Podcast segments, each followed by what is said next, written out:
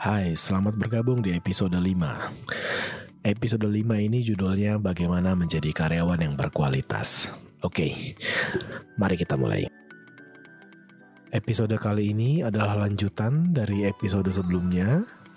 Kalau misalkan udah mengikuti secara runut, jadi dari awal mengikuti proses wawancara kerja, berhasil, lalu berhasil juga melalui proses negosiasi gaji. Nah, dan sekarang sudah punya pekerjaan, syukur. So, apa yang akan kita lakukan berikutnya? Tentu saja menekuni pekerjaan Anda dan berkarir di sana. Setiap karyawan memiliki target selama bekerja, mengembangkan karir dengan naik jabatan atau mendapatkan tantangan baru. Sudah pasti Anda memiliki atasan yang akan mengevaluasi Anda dari berbagai sisi, performa, hasil kerja, dan sikap kerja. Di episode kali ini, saya ingin berbagi dengan Anda apa yang menjadi pertimbangan atasan Anda, mendefinisikan Anda sebagai anggota tim yang berkualitas. Secara umum, kebanyakan orang bilang untuk menjadi karyawan berkualitas, yang penting adalah Anda menjalankan dan menyelesaikan tugas dengan baik. Tapi bagi saya, menjalankan dan menyelesaikan tugas dengan baik itu memang sudah kewajiban Anda dalam bekerja. Bukan cara untuk menjadi karyawan berkualitas, tapi ini pendapat pribadi saya saja dan bisa jadi ini berbeda dengan setiap orang. Pertanyaan yang muncul berikutnya adalah, apa sih untungnya menjadi karyawan yang berkualitas? Tentu saja, ini bicara karir. Karir Anda akan berkembang. Anda akan diidentifikasi sebagai karyawan potensial, atau di beberapa perusahaan disebut dengan karyawan bertalenta, atau karyawan berprestasi, dan sebagainya. Sejauh pengalaman saya, masih banyak nih atasan yang mengidentifikasikan anggota timnya sebagai anggota tim yang berkualitas dengan melihat satu, kedisiplinan absensi. Tidak pernah telat atau misalkan dalam satu tahun itu jarang sakit gitu ya. Terus yang kedua itu sangat patuh terhadap setiap instruksi yang diberikan. Selalu mampu menyelesaikan setiap tugas yang diberikan gitu ya atau bahkan nih jangan-jangan bersedia juga untuk diminta tolong melakukan sesuatu di luar pekerjaan. Penilaian-penilaian bias seperti itu cukup berbahaya. Mengapa berbahaya? Karena seorang atasan tidak melihat kemampuan atau kinerja asli dari si karyawan, melainkan dari penilaian subjektif. Mohon maaf nih kalau saya bicaranya begini, berkenaan dengan kepuasan emosional karena si anggota timnya atau si karyawan ini mampu mewujudkan setiap instruksi atau tugas yang diberikan. Dari setiap kejadian ini, sering atasan Anda itu berdalih bahwa apa yang ia lakukan itu sedang memberikan tantangan, mencoba batas kemampuan, mengobservasi tingkat pengetahuan, dan sebagainya. Akibat dari tindakan-tindakan seperti ini, atasan Anda itu bukan mencari karyawan berkualitas, tapi sedang mencetak seorang follower yang berkualitas. Oke, sekarang kita kembali ke topik utama, yakni bagaimana menjadi karyawan yang berkualitas. Bagi Anda yang baru memulai karir, peluang Anda itu sama besarnya dengan orang lain yang sudah duluan berkarir di tempat kerja Anda sekarang. Mengapa? Menjadi karyawan berkualitas itu soalnya tidak hanya menitik beratkan pada kinerja atau faktor lamanya bekerja di perusahaan itu. Tapi ada faktor lainnya yang menyebabkan si anak baru bisa menyalip dalam tanda kutip karyawan-karyawan yang sudah duluan bekerja. Saya akan menyampaikan kepada Anda apa sih sebetulnya yang menjadi pertimbangan atasan Anda dalam menentukan seorang karyawan itu berkualitas atau tidak. Satu, Punya kemampuan komunikasi yang baik. Memiliki kemampuan komunikasi yang baik selalu menjadi urutan pertama syarat karyawan berkualitas. Kemampuan komunikasi yang baik akan sangat membantu karyawan beradaptasi dengan cepat dan mampu bekerja sama dengan tim.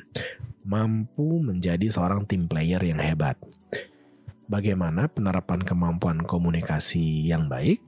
Misalnya, satu, santun dalam bertutur kata. Ini sudah pasti.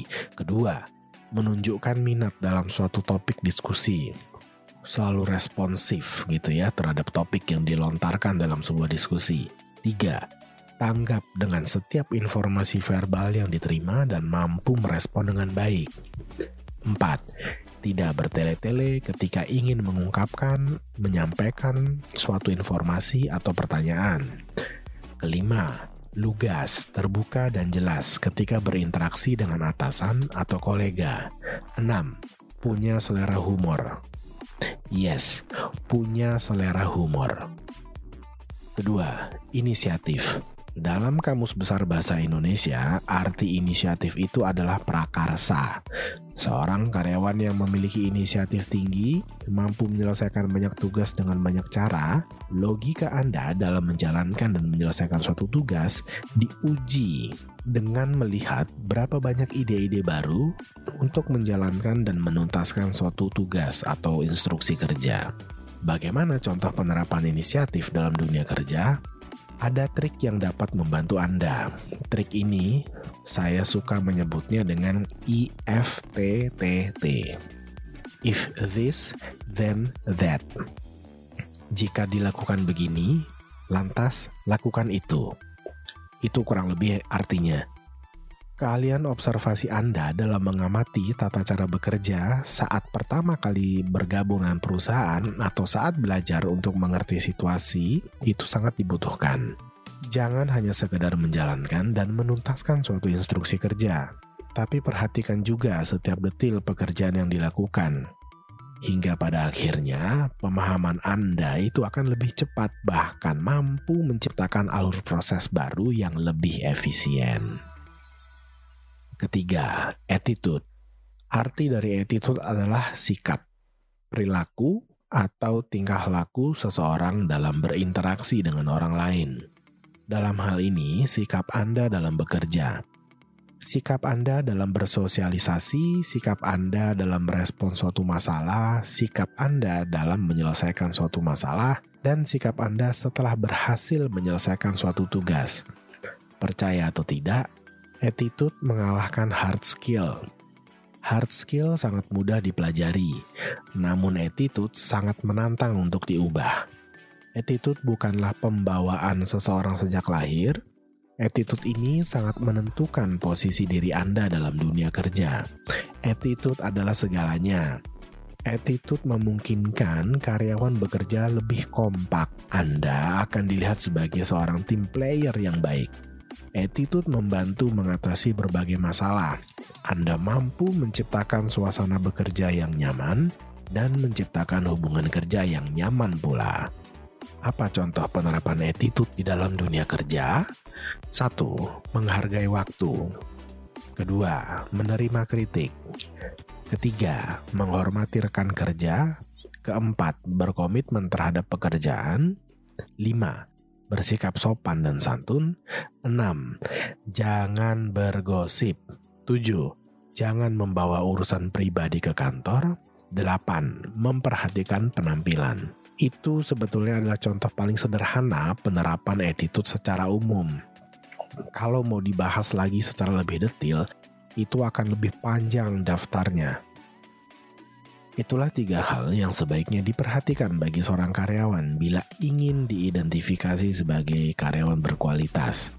Selanjutnya, karir akan menunggu Anda bila Anda mampu bersabar dan tetap tekun bekerja serta terus mencoba mengimplementasikan tiga informasi sebelumnya. Untuk Anda yang baru memulai karir, tidak salah untuk mencoba tiga hal tersebut meskipun di setiap perusahaan selalu memiliki parameter atau indikator kunci kinerja atau yang sering kita kenal dengan KPI yang menjadi dasar dalam menemukan karyawan berkualitas.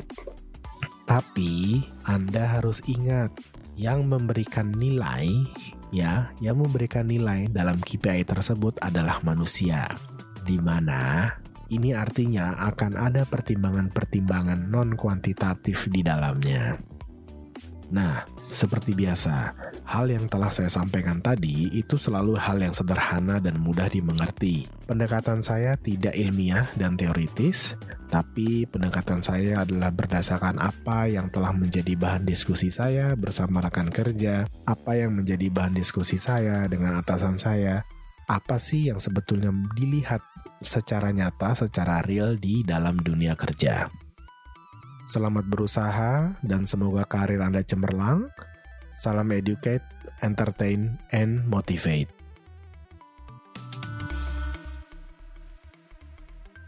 Terima kasih sudah mendengarkan podcast saya. Jika Anda tertarik untuk tahu lebih jauh, silahkan kunjungi website saya di www.zalvin.my.id z a l v i n.my.id atau follow akun Twitter saya di @zalvin. Dengarkan episode baru di minggu depan dan jangan lupa follow dan subscribe channel podcast saya ini di Spotify, Google Podcast, Apple Podcast, Breaker, atau di Radio Public. Sampai jumpa.